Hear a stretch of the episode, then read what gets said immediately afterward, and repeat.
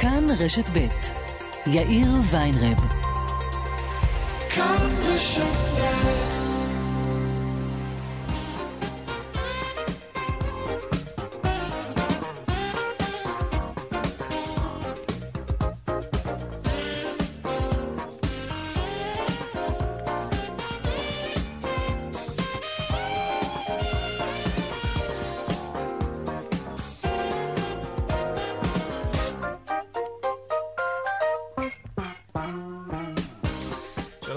לכם קצת אחרי ארבע ועוד שש דקות, כאן צבע הכסף ברשת ב' יום ראשון, שבוע טוב לכם, עורך התוכנית רונן פולק, בהפקה סמדר טל עובד, סיוע בהפקה שמעון דוקרקר, טכנאי השידור שלנו היום הוא חיים זקן, הדואל שלנו כסף כרוכית כאן.org.il, אפשר ליצור קשר גם בדף הפייסבוק שלנו כאן ב', אני יאיר ויינרב, מעכשיו עד חמש, אנחנו מיד מתחילים.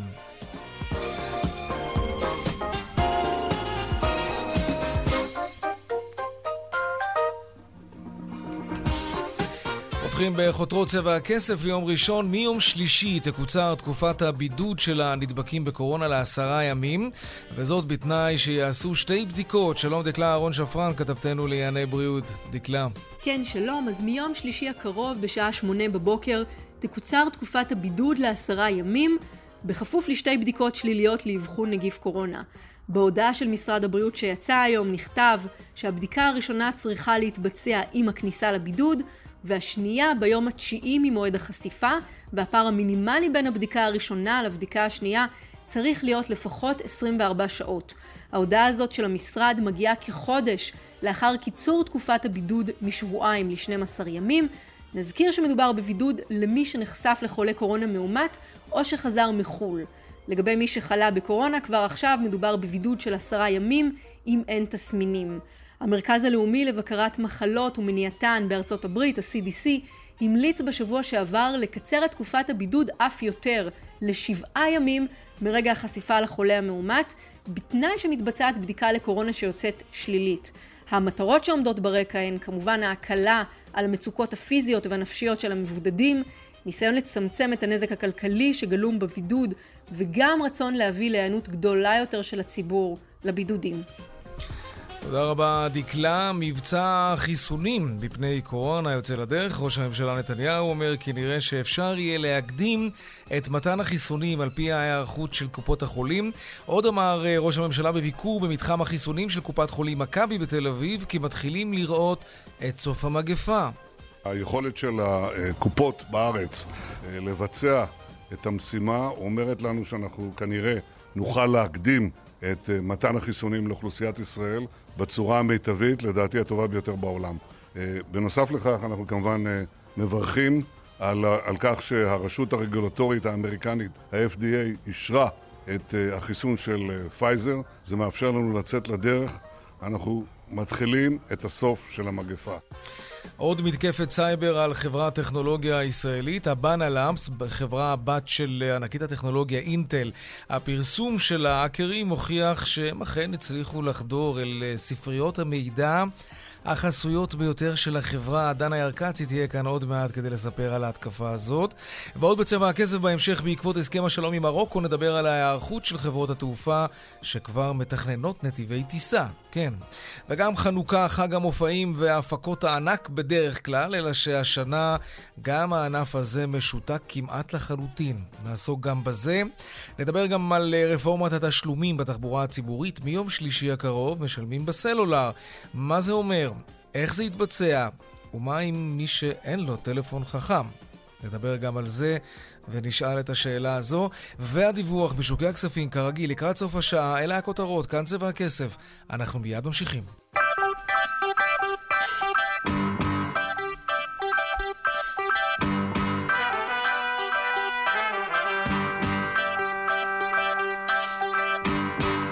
אז כאמור, עוד אה, התקפת סייבר, שתי התקפות סייבר על חברות ישראליות שנודע עליהן היום. שלום, אה, דנה ירקצי, כתבת התחום הכלכלי שלנו. היי, היי, מה שלומך? תודה. אחת החברות היא אינטל, או חברה שמסונפת לאינטל.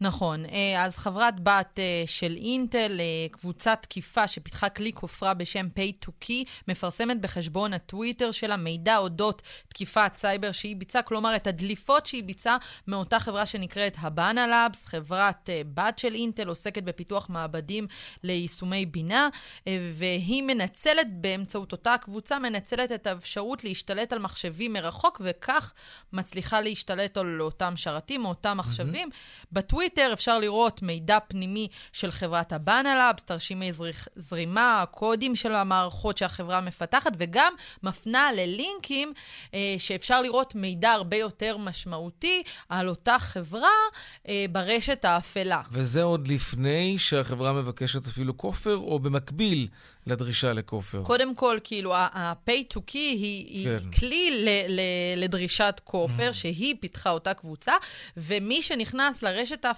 יכול לראות שם עוד בקשות לכופר מחברות שכבר הותקפו בעבר על ידי אותה קבוצת uh, תקיפה, mm-hmm. וזה כרגע המצב. באינטל uh, עדיין לא מגיבים, כנראה מנסים להבין את גודל האירוע. Mm-hmm. מה הם מבקשים בעצם? אנחנו יודעים או שעדיין לא? עדיין לא יודעים. לא אולי יודעים. ייתכן ופנו לאינטל uh, באופן שהוא לא גלוי. Uh, mm-hmm. אה, לכולם, כמו שנעשה בחברת אה, שירביט, אבל כן. אה, אותו מימד של טוויטר חוזר על עצמו כן. אה, גם באירוע הזה, לא, באותו, לא באותה בוטות כפי שנעשה אה, בסיפור של שירביט, אה, ובמקביל, גם אה, תקיפת סייבר, היום חברת השילוח אוריאן אה, מדווחת לבורסה, כי אה, היא הותקפה, אה, מתקפת סייבר, יחד עם אה, 40 חברות נוספות שהן לקוחות של חברת התוכנה עמיטל, שהותקפה במתקפת סייבר בשבוע שעבר.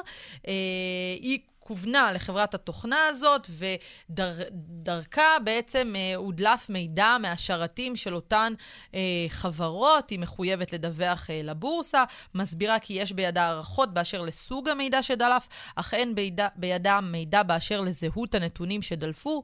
יחד עם זאת מוסיפה, לא ביקשו מהם אה, בקשות לכופר.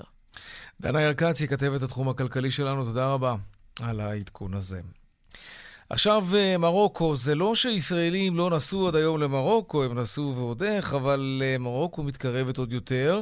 גם חברות התעופה כבר מתכננות נתיבים, בשלב הראשון מעריכים שנראה 80 טיסות בשבוע, וזה אומר שחברות התעופה מעריכות שרבים מאיתנו יטוסו לשם, כמובן. שלום שרון עידן, כתבנו לענייני תעופה ותיירות. כן, שלום אה, יאיר. תראה, מרוקו אה, עולה באמת אה, על הפרק, אנחנו כבר מיום חמישי מדווחים כמובן שיהיו טיסות ישירות. בואו נדבר בכמה מילים על איך זה עומד להיראות ומתי. אין עדיין לוח זמנים, נאמר, של תחילת הטיסות. מעריכים בעיקר בתעשיית התעופה שמדובר לקראת סוף הרבעון הראשון של 2021, כנראה חודש מרץ. זה יכול להיות גם קצת לפני או קצת אחרי. אומרים לי הערכות הן שבפסח הקרוב אפשר יהיה לטוס למרוקו. אנחנו מדברים כרגע על שני יעדים עיקריים. חברת אל על תטוס בטיסה לקזבלנקה חמישה ימים בשבוע. חברת ישראר תטוס חמישה ימים בשבוע למרקש. באזור חודש אה, מרץ. Mm-hmm. גם ארקיע וגם חברת התעופה המרוקנית צפויות גם הן להשתתף בחגיגה. ברור. מחירים שמדברים עליהם הם סביב 400 דולרים עד 500 דולרים לכרטיס, ומשך הטיסה יהיה בין 4 שעות ו-40 דקות ל-5 שעות, אלה הן הערכות. אה, וכן, זה בערך, הייתי אומר, מעבר לפינה. כמה ישראלים יגיעו? שאלה אה, טובה. בשנים האחרונות, עוד לפני הקורונה, ראינו עשרות אלפים. הערכות בענף התיירות, שבעקבות פתיחת השמיים בין ישראל למרוקו, אנחנו מדברים על כ-150 אלף ישראלים שיגיעו לשם מדי שנה. שרון עידן, כתבנו לענייני תעופה ותיירות, תודה רבה על הדיווח הזה, ושלום אפרים קרמר, מנכ"ל אשת טורס. שלום וברכה. יעדי חובה במרוקו, בואו נתחיל עם זה. תראה, אה, עד עכשיו אנחנו נתנו בעיקר אה, טיולים מאורגנים ש... שהיו בערים העיקריות, בקזבלנקה, בפס, במרגש, באגדיר. כן. ואני מניח שעכשיו, בעקבות פתיחת השמיים, אז הדברים השתנו. עד עכשיו אה, טסנו בעיקר לטיולים מאורגנים של עשרה ימים, כי הטיסה גם עלתה הרבה כסף וגם היא צרכה הרבה זמן. אוקיי, okay, מה זה הרבה כסף וכמה זה צפוי לעלות עכשיו, כשחברות okay. תעופה ישראליות משתתפות בחגיגה הזאת? אז אה, הטיסה עלתה בעבר סדר גודל של 800 דולר, mm. אני מניח שהיא תעלה היום כסדר גודל של 400 דולר. וואו, אוקיי. זה שינוי משמעותי, זה יאפשר מוצרים חדשים. אני מעריך שזה יאפשר גם אה, נופשונים לאורך החופים של אה, מרוקו, סיטי ברק, זה מוצרים שלא היו פתוחים. הם לא היו פתוחים גם בגלל עליות הטיסה והתרבול של הטיסה mm-hmm. דרך יעד ביניים, כן. ו- וגם ככל שהטיסה בכלל יותר גבוה, אתה רוצה לבוא לתקופות יותר ארוכות. נכון. עכשיו יהיה אה, מגוון הרבה יותר גדול. מרוקו זו מדינה שבשנה אה, קולטת 12 מיליון תיירים, זו מדינה שיש לה הרבה מה להציע. ואני בהחלט מקבל את ההערכות שבמקום סדר גודל של 50 אלף אה, ישראלים אה, בשנה, יגיעו 150 אלף אה, ישראלים בשנה. כן, המספר ישלש את עצמו. אגב, מה, כמה יקר לשהות שם? מה מחירי המלונות, האוכל? עד כמה השהות שם יקרה או זולה? בסך הכל מרוקו זה ארץ זולה, היא לא יקרה, ואני מניח שזה מחירים של טורקיה מינוס. יותר זול מאשר בדובאי. טורקיה מינוס, כן, אוקיי. כן, כן. ו- ובהחלט יש פה uh, פריצת דרך uh, חשובה. אני לא מצטרף להערכות שהטיסות תתחלנה רק תתחלנה במרץ. יכול להיות שזה ייקח יותר זמן, וצריך לזכור ש- שבהחלט מרוקו uh, היא מדינה אדומה, יש בה סדר גודל של 40 אלף uh, חולים כרגע, mm. יש שם כ-3,000 נדבקים uh, ביום. ואני מניח שהחיסונים יגיעו לשם, גם יגיעו לשם, אבל ב, אה, יותר איטי מאשר בישראל, כי זה ארץ פחות עשירה. אוקיי. לכן אה, לא בטוח ש, שבאביב, שזו עונה בהחלט מצוינת לביקור, אה, הטיסות תתחלנה או שתהיינה משמעותיות. אוקיי. ואולי זה יתחיל רק בחגי תשרי. תגיד, אפרים, מה לגבי הכיוון ההפוך? תיירות של מרוקנים כאן, אצלנו. תמיד יהיו מרוקנים עשירים שירצו לבוא למקומות הקדושים, mm. למסגדים. כן, ו... אתה, אתה לא סתם אומר מרוקנים עשירים. כן, כן, ישראל כארץ יעד זה ארץ יקרה מאוד, ולכן רק אה, תיירים עשירים או תיירים ממדינות מבוססות אה, מגיעים לישראל. צריך לזכור שה, שהשקל הוא מטבע מאוד חזק. נכון. כך שאני לא צופה תנועה משמעותית אה, ממרוקו לישראל. אוקיי. Okay. תגיד, מה קורה במפרציות, בדובאי, אה, אה, גם שם, התפשטות קורונה, אה, הרי שקלו גם להפוך את דובאי, לדעתי, לאדומה, נכון? זה גרם לאנשים לבטל, אגב? הדיבורים על להפוך את דובאי לאדומה בהחלט גרמו לעליות וירידות בביקושים, אבל יש פה ביקוש מהותי גדול וחזק, בפרט שאין הרבה אלטרנטיבות. גם הסיפור של הוויזות לא כל כך היטיב עם דובאי, mm-hmm. כי פשוט האמנה של ויזה פרי עדיין לא אושרה. מדברים שזה יאושר ב-22 בדצמבר, ועכשיו צריך לשלם עבור הוויזה לדובאי, כך שיש עליות וירידות בביקושים בהתאם לשמועות השונות, אבל בסך הכל ביקוש אה, אה, חזק מאוד. אוקיי, okay, כמה ישראלים נמצאים שם עכשיו, או צפויים להיות שם החודש הזה? דיברו על עשרות אלפים בדצמבר.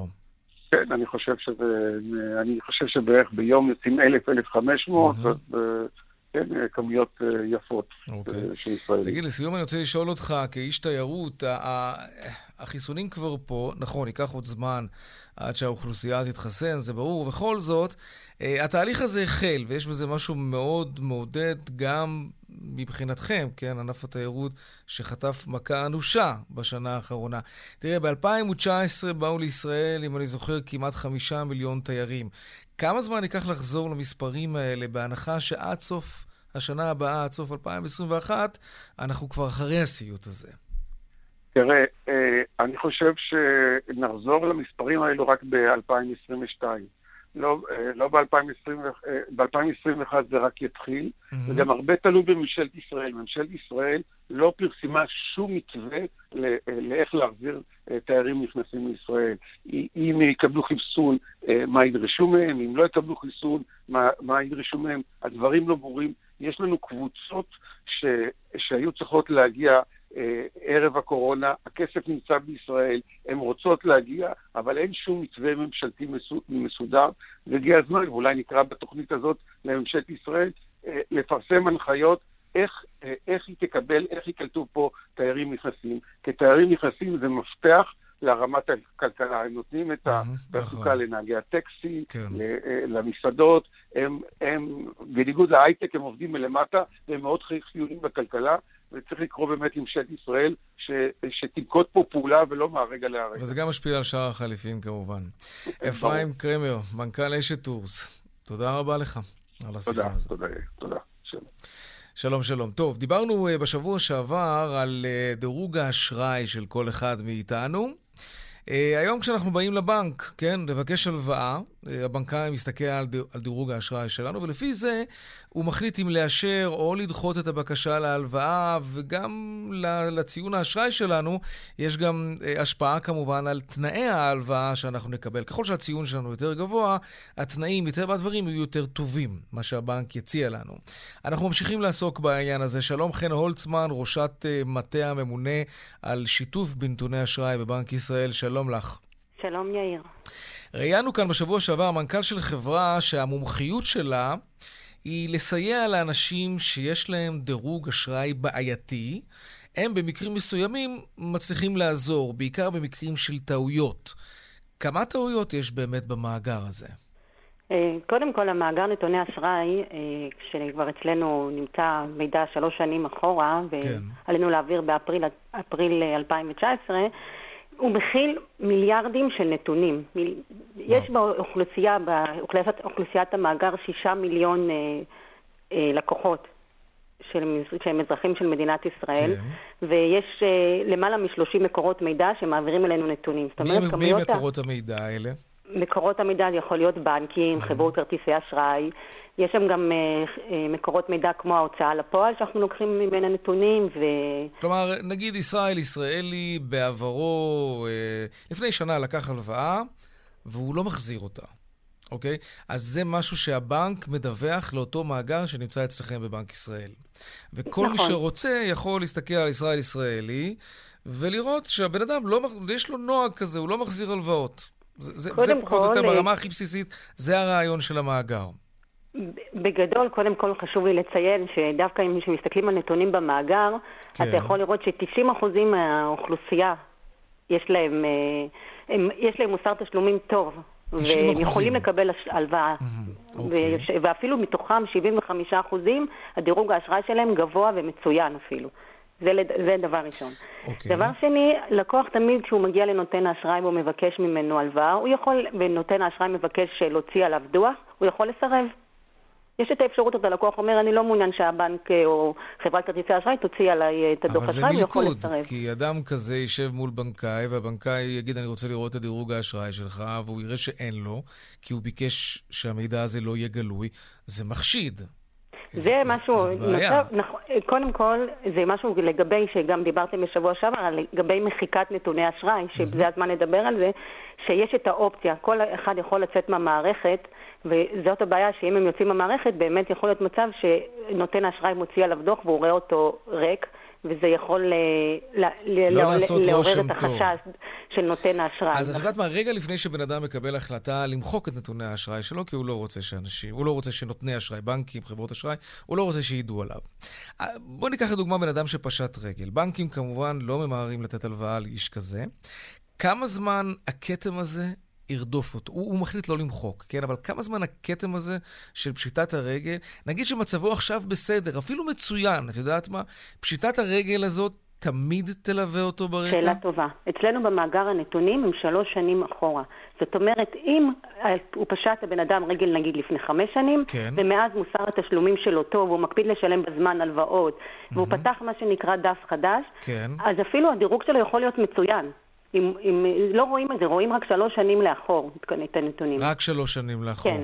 אבל מצד שני, אם לקחו, ביקשו עליי מידע, אה, בתקופה שפשיטת הרגל שלי כן הייתה מתועדת, אני מניח שהבנק שומר את זה, זה כבר, זה כבר אצלם בקלסרים, אז, אז זה לא באמת נמחק. כלומר, גם אם עכשיו ציון האשראי שלי הוא טוב יותר ונקי, עדיין אם ביקשתי הלוואה בתקופה שהייתה לי בעיה, אז זה מקוטלג איפשהו בבנקים, או שהם מחויבים למחוק את זה. אה, כרגע, כפי מה שידוע לי, אה, נתונים שהם לא שייכים למערכת נתוני אשראי, הם כרגע לא, לא נמחקים, לצערנו. זאת אומרת, מישהו ש... נתונים למשל מהוצאה לפועל, הם באמת נשארים שבע, נשארים שבע שנים לאחור. אה, אבל מצד שני, כמו דוגמה שנתת היא טובה, כי אותו בן אדם, נותן האשראי באמת יראה עליו שהיה לו איזה משהו בעבר, אבל עדיין הוא הוציא את הדוח אשראי מאיתנו, mm-hmm. וראה שהוא מתנהל טוב והדירוג שלו גבוה, אז זה דווקא יעזור לו, נכון. אפילו שהוא עשה, פשט רגל לפני שנים אה, מזמן, אוקיי. יעזור לו דווקא כן לקבל אשראי בתנאים עכשיו, טובים. עכשיו, אני יש לי דירה ואני משכיר אותה, סתם היפותטית, אין לי שום דירה שאני משכיר אותה, כן? אבל לצורך העניין, בעל דירה שמשכיר דירה, הוא יכול לבקש ציון אשראי על, אה, על מישהו, מי ששוכר ממנו את הדירה? הוא לא יכול לקבל אה, דירוג אשראי, הוא לא יכול לקבל גם דוח אשראי על הסוחר, הוא כן יכול לבדוק, וזה מותר על פי חוק, כן. למרות שאני חייבת לציין שבנק ישראל התנגד לזה, אה, חיווי אשראי. חיווי אשראי זה איזושהי אה, שאילתה שהוא מוציא מלשכות האשראי, שזה נותן לו רק go, no go. ואז הוא יכול לקבל... אה, זה שיש לו איזו מובהקות לאי פירעון. אז, אז כן אפשר לקבל מידע, אבל משהו כזה מאוד כללי, אבל חד משמעי. כן, כן. עכשיו תגידי, בנק יכול להזמין עליי דוח אשראי, כלומר את ציון האשראי שלי, אה, ככה סתם, כי אני לקוח שלו? לא, לא, בוודאי שלא. או שאני צריך. לאשר את זה? בוודאי פרטני. שלא, אתה חייב לחתום על מסמך ולא רק, אה, נותן האשראי צריך להקריא לך את המסמך mm-hmm. על מה אתה חותם, okay. וזה אוקיי. חשוב מאוד לציין את זה שהלקוחות ישימו לב, שהם באמת מקריאים להם את, את כל הטופס ההסכמה, ורק ברגע שהם חותמים, mm-hmm. לשכת האשראי שמוציאה את הדירוגים, כן. היא מוודאת הח... שיש חתימה של הלקוח. Mm-hmm. אוקיי. ואני רוצה להגיד עוד משהו, אם אפשר, כן. ברשותך. בטח. אה, לקוח שמעוניין, הוא יכול עוד לפני שהוא לוקח הלוואה, לגשת לאתר שלנו, של מאגר נתוני אשראי, ולהוציא, הוא יכול להוציא בחינם את הדוח שלו. אה, פעם בשנה בנק ישראל נותן את הדוח בחינם, ושזה דוח רחב הרבה יותר ממה שמקבל נותן האשראי. Mm-hmm. וצריך להבין שהדוח הזה מרכז את כל ההתחייבויות של אותו לקוח מכל מקום. אז בן אדם יכול ללמוד על עצמו. אני חושבת שזו מהפכה שצריך להבין על האנשים מבחינת ההתנהלות שלהם. אז איך אנחנו עושים את זה באמת? פעם בשנה אני יכול... פשוט תיכנסו לאתר שלנו. מה זה האתר שלנו? אתר של בנק ישראל? האתר של מערכת נתוני אשראי. גם דרך אתר של בנק ישראל אפשר להגיע כן. לאתר של מערכת נתוני אשראי. אוקיי. ויש שם אזור אישי, מתחברים כמו שמתחברים אה, לרשויות אחרות ציבוריות. ומוציאים את הדוח בפשוט, ממש בפשטות, ומגיע מסודר. זה חשוב לעשות את זה גם, גם בהיבט של סקרנות, כי, כי אולי יש שם טעויות או משהו כזה, נכון, ועדיף... נכון. אני רוצה לא לציין שהטעויות שאנחנו אבל... מצאנו, כן. ממש ממש בשוליים, ממש, אני מדברת איתך על אחוזים בודדים לעומת ה... מיליארדים של הנתונים שיש, ולעומת המאות אלפים דוחות שנשלפים, mm-hmm. אה, שנשלפו עד היום. אוקיי. עכשיו כשחברות... הם ממש בשוליים, אבל חשוב באמת לעבור ולהסתכל, ויש לנו גם אה, פניות ציבור שלנו, של מאגר נתוני אשראי. שאפשר לפנות אליהם במקרה של טעויות. שרק אה, מחכים לטלפונים שלכם אוקיי. כדי ש... אני רוצה לשאול אותך ככה לסיום, חן, אם דחוף לי ממש... שלא ידעו עליי שום דבר, אבל אני לא רוצה למחוק את כל התיק, אבל אני רוצה למחוק משם את המידע השלילי. יש פרסומים של חברות שמבטיחות שזה מה שהן יודעות לעשות. האם מעבר לטעות, אפשר באמת להעלים מידע שלילי? אני לא מדבר על טעויות, כן? טעות, אוקיי, צריך לטפל בזה, ואם יש חברות שיודעות לסייע, 100%. אבל ראיתי גם פרסומים שמבטיחים לאנשים, אנחנו נעלים את המידע השלילי שלכם בדוח האשראי שלכם. האם זה אפשרי לעשות דבר כזה? מה שאפשר לעשות זה למחוק את כל המידע, גם המידע החיובי ולא רק לא את המידע זה. השלילי. Mm-hmm. וזאת הבעיה, כי המערכת שלנו אוספת גם מידע חיובי על אנשים, וברגע שבן אדם מחק את הכל, אז שוב, נותן אשראי יהיה חשדן כלפיו. אה, עדיף להישאר עם נתונים שהם פחות טובים, ומצד שני, באותו דוח יש מחיקה, גם נתונים חיוביים מאוד ברור, על הלקוח. הנקודה הזאת ברורה, אבל מחיקה סלקטיבית היא בלתי אפשרית. בלתי אפשרית, זה כן מוחק הכל, וגם אין דרך חזרה. אין, ברגע מחקת, זהו, מתחילים לספור לך מאפס. הבנתי. חן הולצמן, ראשת מטה הממונה על שיתוף בנתוני האשראי בנק ישראל, תודה רבה לך על השיחה הזאת. תודה לך, יאיר, וחנוכה שמח. חנוכה שמח. אה, דיווחי תנועה עכשיו, כן. בדרך 6 לכיוון צפון, עומס תנועה ממחלף נשרים עד בן שמן וממחלף קסם עד אייל וממחלף עירון עד עין תות. לכיוון דרום יש עומס ממחלף נחשונים עד בן שמן בגלל תאונת דרכים, סעו בזהירות. בדרך 5 לכיוון מזרח, עומס ממחלף גלילות עד קסם. באיילון צפונה עמוס ממחלף חולון וקיבוץ גלויות עד השלום ולכיוון דרום ממחלף רוקח עד לגוארדיה. עדכוני תנועה נוספים בכאן מוקד התנועה הכוכבי 9550 ובאתר שלנו, אתר התאגיד, אתר כאן, הפסקת פרסומות קצרה ומיד אנחנו חוזרים לדבר על מופעי חנוכה שאין השנה, לצערנו. מיד חוזרים. חנוכה 2020 לא דומה לשום דבר שהיה כאן אי פעם. חג המופעים והאירועים הפך לעוד שבוע של עבודה מצומצמת ואפילו אבטלה מתמשכת לאומני ישראל. שלום יובל שם טוב, יובל המבולבל, שלום. וחג שמח. כן, אחרי הכל חג שמח. ושלום גם רון גרנות, בעלים של אה, משרד יחסי ציבור להפקת אירועים. שלום רון. שלום, שלום, מה נשמע? Uh, בסדר, מקווים שיהיה יותר טוב כמובן. יובל, נתחיל איתך. Uh, אנחנו מקליטים את השיחה הזאת בינינו מוקדם יותר היום, כי ממש עכשיו, בשעה הזו בארבע ומשהו אחר הצהריים, כשהרעיון הזה ישודר, אתה בהופעה. ספר לנו uh, איך זה ואיפה זה קורה בדיוק ואיך זה עובד בדיוק. אז אה, קודם כל אה, מצאתי לעצמי אה, פתרון בחג הזה לעשות אה, דבר שעשיתי לפני אה, כמעט 20 שנה, אפשר להגיד, שזה הופעות אה, פרטיות בבתים פרטיים, בגנים פרטיים. כן. כרגע זה המסגרת, זו המסגרת היחידה שאני יכול להופיע בה, חוץ מזומים כמובן, שזה גם דבר שקורה ככה מדי פעם. אבל, הופעה אה, בזום. בזום, כן, אתה יודע, דרך מסך מחשב. כן. שזה מאוד, אה, מאוד קשה, כל הכיף, כל מהות ההופעות, אתה יודע, זה לראות את הקהל, להופיע בפניו, זה מופע live, זה רואים, רואים ושומעים ומסתכלים והכל. נמצא מול העיניים ופתאום הכל מול אה, מסך מחשב, וקשה מאוד לתקשר עם הילדים, קשה לקבל פידבקים. אני אומר, אה, בדרך כלל, כל חנוכה, שלום ילדים, אני יובל המבול, ואני שומע אלפי ילדים צועקים בעל! כן. עכשיו, דרך הזום זה לא כל כך עובד, ובבתים שאני מופיע במסגרות הקטנות, אז uh, הבעל הוא קטן יותר, אבל עדיין אנחנו מנסים uh, להיות אופטימיים. כמה הופעות לא כאלה. עשית בתקופה האחרונה? ו...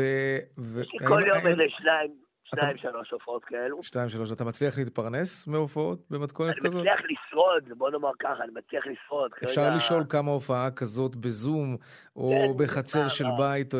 בחצר של בית זה בין 3,000 ל-4,000 שקלים, תלוי אם. זה בוקר או אחר הצהריים. כן. ומופע זום לחברות זה בסביבות ה-7,000, 8,000 שקלים. אוקיי, ולעומת ההופעות הגדולות בחנוכה, כמה לא אז. היית מרוויח על הופעה? זה, זה לא, זה היה ביום, אה, מגיע לכמה עשרות אלפי שקלים ביום, מאות אלפי שקלים בחנוכה, כן. אבל אה, מה לעשות, יש דברים שאנחנו יכולים אה, לשנות, יש דברים שאנחנו צריכים לקבל אותם כנתון. צריך לקבל את הכוח כדי לשנות, כן. אה, נכון. רון, זה דברים שצריך לקבל ולזרום איתם ולראות מה, כי מה אין כן ברירה. עושים. הדבר האחרון כן, זה לשבת בבית בחיבוק ידיים. נכון. נכון. טוב, אנחנו אנחנו כבר חוזרים אליך. רון גרנות, המשרד שלך מייחצן בכל שנה אירועי חנוכה, נכון? מופעי חנוכה, כן. והשנה השנה, אני חייב להגיד לך בכלל. שאני אה, כן. אה, צב- צברתי קילומטראז' עם יובל בשנים קודמות, שבהם הוא היה אה, מגיע למה שנקרא לסלפי בין בין ההופעות, שהוא כבר עם הלשון בחוץ. כן. אנחנו מדברים על אה, 2,000 אה, אנשים בהצגה, אה, נגיד היכל התרבות, 1,500-2,000, כפול חמש הצגות ביום, תחשוב כמה אנש- ילדים אה, באים איתו במגע. זה פשוט מטורף, אז אני יודע להגיד לך מה ההלם, כנראה ש, של אנשים במעמדו, סופגים השנה בחנוכה, כלומר, הדיסוננס הזה בין איפה ששנים קודמות הם היו לעומת השנה. ברור. אה, נקווה ששנה הבאה באמת השוק יחזור, אנחנו מדברים על אה, שנה הבאה אה, שזה לא משהו שבאמת יקבל איזשהו מענה לעומת שנה קודמת, אבל אני, איפה שזה תופס אותי, תראה, בש- בשנים כבר רגילות אי אפשר היה לדבר איתי בתקופה הזאת של חנוכה. היינו מתרוצצים בין היכל התרבות להיכל הספורט, ל... ל אה, בין משכן לאומנויות הבמה. את, אני יכול להגיד לך שהשוק בטראומה. אה, כל השוק של התרבות, כי אני גם הדובר של הבימה, אז גם שם אנחנו סופגים את המכה, אבל אה, שוק ההפקות זה בא לידי ביטוי, זה, יכול, זה מגיע, זה מתחיל מיובל וכל המפיקים כמובן שהם מפסידים מאוד מאוד, אבל זה גם יכול להיות לבוא לידי ביטוי מהנהג, דרך השומר של הכניסת אומנים, mm-hmm. לקייטרינג, לספקים הכי, לחברות קדם, כן. לחברי מפיקי אירועים שהיו העניין הוא גם, אם אתה מזכיר באמת את מפיקי, מפיקי האירועים, זה שהכסף שהם היו מרוויחים, אה, או, או היו, הכסף שהיה נכנס להם מהמופעים, היה מתגלגל הלאה להופעות אחרות, לשנה הבאה, נכון. לחודשים הבאים. עכשיו אין הכנסות, אין הופעות, אין הכנסות, אה, יהיה קשה להתניע את הגל הזה ש, של ההופעות כשיתאפשר. נכון, אז מי שבאמת אה, אה, בא, אה, הגיע מחוזק לקורונה, למשבר, כמו בכל התחומים, מי שיש לו רזרבה או מי שיש לו אה, קילומטרה שהוא צבר הון, אז יהיה לו את היכולת, אה, מה שנקרא, להתאושש להפקות הבאות. נניח חנוכה הבא, אני לא רואה איך עשרה מפיקים מעמידים מופעים אה, בשני מיליון שקלים או שלושה מיליון, אני לא רואה איך זה יקרה. Mm-hmm. אני חושב שהפתרון יהיה אה, או להתמזג, או שיהיו פחות שחקני חיזוק, כי אל תשכח שגם כל המנועי צמיחה של המפיקים האלה נפגעו, שזה חברות קדם, כן. חברות מסחריות, ועדי עובדים. כלומר, יש פה נגזרת שלמה של שוק שאיבד מהנתח המרכזי mm-hmm. שלו, אז לא כן. יהיה לאנשים כבר להשקיע את מה שהשקיעו עד היום. קראנו אה, בעיתונות הכלכלית, אגב, בואו בוא נתמקד רגע בטאלנטים, כן. שהשכר המקובל לטאלנטים בתקופה הזאת היה יכול להסתכם במאות אלפי שקלים. נכון. זה נורא תלוי בסדר גודל של ההפקה. אה, כי אל תשכח שיש פה נגזרת של המחויבות של האומן כלפי המפיק, שזה יכול גם להיות מאוגוסט, אנחנו מדברים על אוגוסט-ספטמבר, כן. עד אה, ינואר. כלומר, הפקות גדולות יכולות גם לרוץ. זה אובדן עצום של הכנסות, איך שאתה לא מסתכל על זה כמובן. אובדן עצום של הכנסות, אבל אני יכול להגיד לך שנגיד אני, היו הפקות שיובל אה, השתתף בהן, שאני טיפלתי ביחסי ציבור, היינו רצים כבר מאוגוסט mm-hmm. עד ליחסי ציבור. וההפקות היו לפעמים אה, גולשות גם לינואר. כלומר. המחויבות של האומן עם המפיק מונע ממנו ברור. המון פעמים להופיע בכל מיני מקומות אחרים, אז זה נגזרת של השכר. ברור אתה... שבשורה התחתונה הוא, הוא מפסיד, הוא... ברור. זה נתח מאוד משמעותי בהכנסה שלו. אז רגע, יובל, אתה יודע, אנשים שומעים את הסכומים האלה ואומרים לעצמם, וואו, כן, אבל שואלים גם באותה נשימה, אם אלו היו הסכומים במשך שנים ארוכות בלי קורונה, ולא רק בחנוכה, אז, אז אולי טאלנטים לא כאלה מסכנים ויש להם רשת ביטחון כלכלית. בוא, בוא, יש מה אתה עונה? אה, קודם כל, זה לא כל השנה ככה. יש, יש שני פיקים עיקריים לכל אומן, שזה קיץ וחנוכה. יש קצת פה יום עצמאות, שם זה, אבל בשאר כן. השנה, אה, לא לכל אומן יש הצגות רצות, גם הצגות רצות, אה, אני יכול להגיד לך שעדיין, אתה יודע, אנשים יודעים להסתכל על כמה הם משלמים, אם אני משלם בכרטיס 100-200 שקלים, לא יודע כמה זה, והם מסתכלים על אנשים באולם, עושים רגע 100 כפול 2,000, אפשר עושים לעצמם את החישובים בראש כמה האומן מקבל. צריכים לזכור שעדיין יש כאן אה, רשת שלמה של אנשים שעוסקים בתחום הזה מעבר לאומנים עצמם, וגם המפיקים, וזה הסאונדמנים, וכל התעשייה הזאת עכשיו כמובן אה, דוממת. וכמו שאמרתי, זה נמצא, יש פיק בחנוכה, הפיק הזה בחנוכה זה לא כל השנה. נכון, לא, לא להסתנוור מה-800 אלף שקלים כן, שהאומן יכול לגלגל. 800 אלף שקלים כן. זה, כמו שרון אמר, 800 אלף שקלים הם מתפרסים מ... נגיד, אה, זה כולל גם תקופה של חזרות, שאתה חודש מושבת, ואחרי זה אתה עולה למופע, והמופע אתה ממשיך איתו לפעמים, אם המופעים טובים, הם ממשיכים אפילו עד פברואר, וזה הנגזרות של ה... של הסכומים הם, אה, הם לא, לא בשמיים, אבל גם זה סכום מאוד מאוד יפה. גם עוד פעם, גם כל אומן והחבילה שלו, יש אומנים שלוקחים אה, לפרויקט חנוכה 200 כן. אלף שקלים, ויש אומנים שלוקחים 800 אלף שקלים, זה מאוד משתנה. אני יכול להגיד לך שאצלי אישית, בחנוכה בשבילי זה היה אה, נתח מאוד מאוד יפה, ועדיין יש לי עסק עם עובדים, ועדיין יש לי משפחה בוא. עם שבעה ילדים, ועדיין לכולנו, לכולנו יש הוצאות, וכולנו אה, מתנהלים בהתאם להכנסות שלנו גם. אז פתאום בבת אחת, ששמונה חודשים אתה מוצא את עצמך כמעט ולא לא מופיע, לא שיש לי פה איזשהו רזרבה, אני עדיין משלם כן. משכנתה. אז, אז בוא, יובל, נסיים עם משהו אופטימי. אני מניח שאתה משלב משהו אופטימי בהופעות, לא? בוודאי, איך אומרים? תן איזה לא משהו. לא לשכוח לשמוח, עוד ועוד ועוד, או תן חיוך, והמצב יהיה הפוך, וכולי וכולי. תן חיוך, המצב יהיה הפוך. אגב. קראתי היום שהפרויקטור כבר מדבר על תחזית אופטימית בפסח, אז אולי חנוכה השנה יקרה בפסח, אתה יודע, Mm. אם על פי כל התחזיות... הנה, זרקת רעיון. רון גרנות, סופגניות, סופגניות מקמח מצה. בדיוק. הנה, היית חייב להרוס, יובל. חייב, מה, אני מבולבל, מה, אני אשמע וזה. כן. עכשיו, אחי, רון גרנות!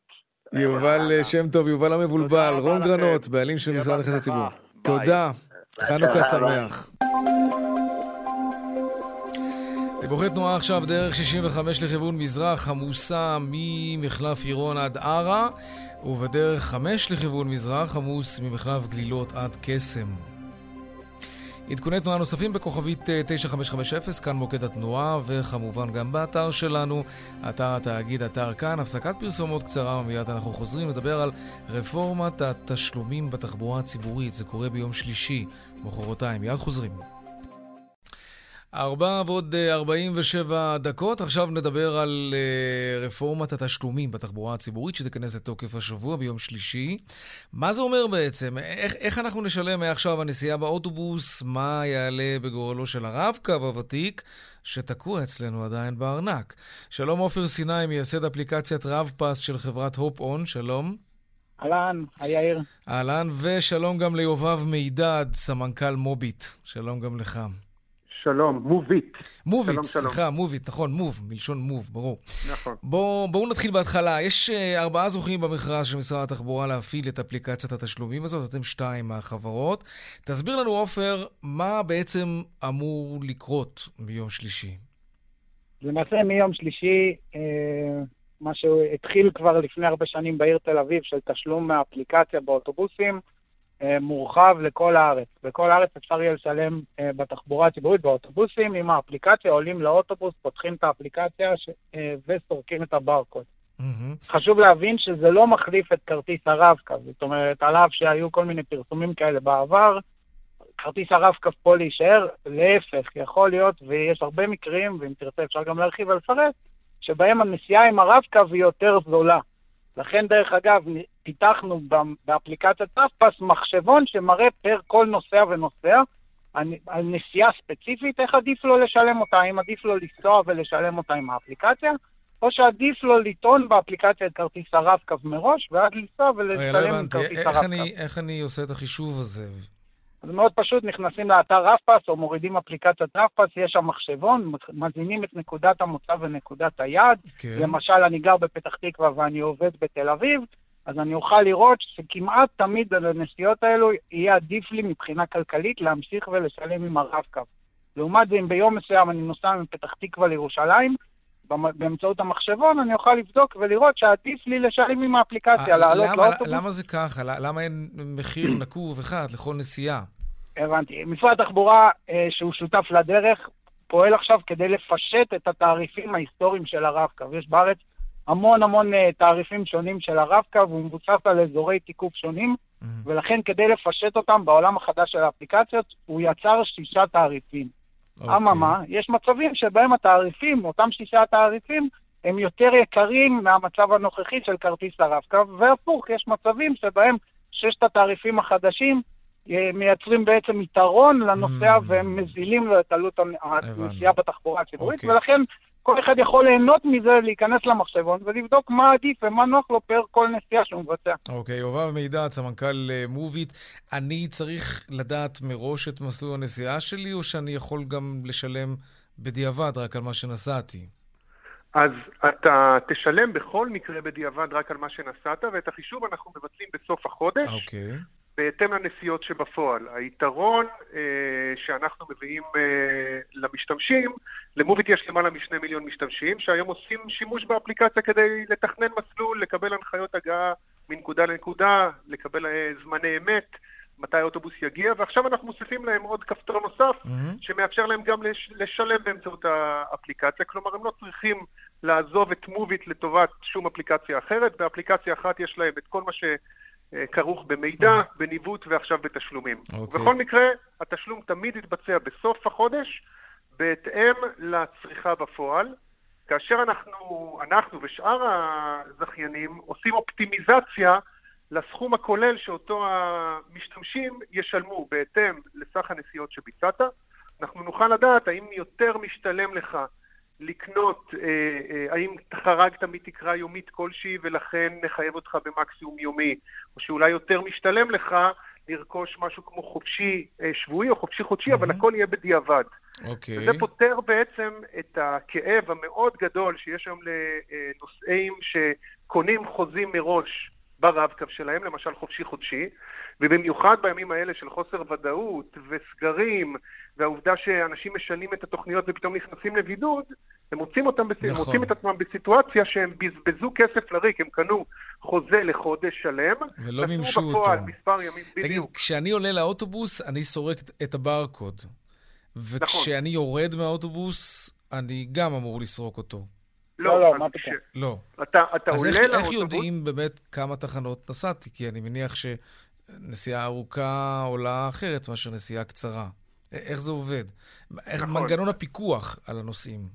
אז כשאתה עולה לאוטובוס, אתה כן. סורק אה, מדבקת ברקוד באמצעות המצלמה שבנויה, שנפתחת ברגע שאתה לוחץ על, על אה, כפתור על התיקוף. האפליקציה, כן. אתה בוחר את תחנת הירידה שלך, ולפי זה אנחנו מזהים לאיזה מאחד מששת מעגלי הנסיעה, ששת הרדיוסים שקבע משרד התחבורה, אנחנו מצ- מצמידים אותך. וכך יתבצע בעצם החיוב. כלומר, אם אתה נוסע עכשיו מתחנה מרכזית בתל אביב לכיוון חולון, אתה תבחר את תחנת הירידה, אנחנו מאחורי הקלעים יודעים שזה צמוד לרדיוס מספר 2, ולכן החיוב שלך יהיה כך וכך. אוקיי.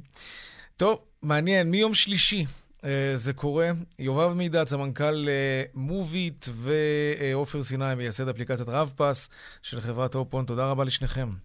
תודה, ערב תודה טוב, רבה. יאיר. ערב טוב גם לכם. עכשיו לדיווח משוקי הכספים. 102 bid for 100, 200, take them. שלום רונן מנחם, כלכלן ראשי מזרחי טפחות. שלום יאיר. פתיחת שבוע המסחר, בסדר גמור, תודה. אז האוטובוס של הבורסה נסע יפה היום, מה שנקרא הקו כן. הירוק. הורגשה היטב האופטימיות לאחר שהחיסון אה, לקורונה של פייזר קיבל את אישור ה-FDA בארצות הברית בסוף השבוע. יום ראשון הקצר עלה לכל אורכו, בסיום תל אביב 35 עלה 95 מאיות, מדד תל אביב אה, 125 עלה בדיוק אה, אחוז אחד. כל הענפים עלו היום אה, למעט נפט וגז, בלטו לטובה ענפי הקלינטק עם עלייה של 4%, הבנקים שעלו מעל 2%, חברות הביטוח וגם הנדל"ן. מניית אלירן הוגשה היום עם עלייה של 12.5% לאחר שהודיעה על כניסה לתחום האנרגיה הסולארית. גם בשוק אגרות החוב היו היום עליות יפות, טלבון שקלי עלה כ-10 מאיות אחוז וטלבון צמוד עלה 7 מאיות. ולסיום כהרגלנו, שוק המטח, השקל 3 שקלים אה, 24 אגרות בתשע עשיריות כנגד הדולר. עד כאן, ערב טוב וחג שמח. גם לך חנוכה שמח, רונן מנחם, כלכלן ראשי מזרחי טפחות.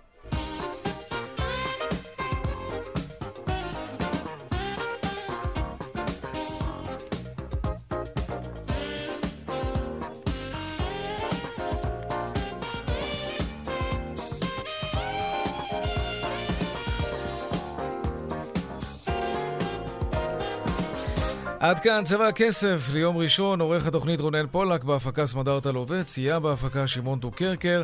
טכנאי השידור שלנו היום הוא חיים זקן, במוקד התנועה הייתה חגית אלחייני, הדואל שלנו כסף, כרוכית כאן.org.il. מיד אחרינו שלי וגואטה, אני יאיר ויינרב, נשתמע כאן שוב מחר, בארבעה אחר הצהריים, ערב טוב ושקט שיהיה לנו, שבוע טוב שיהיה לנו, שלום שלום.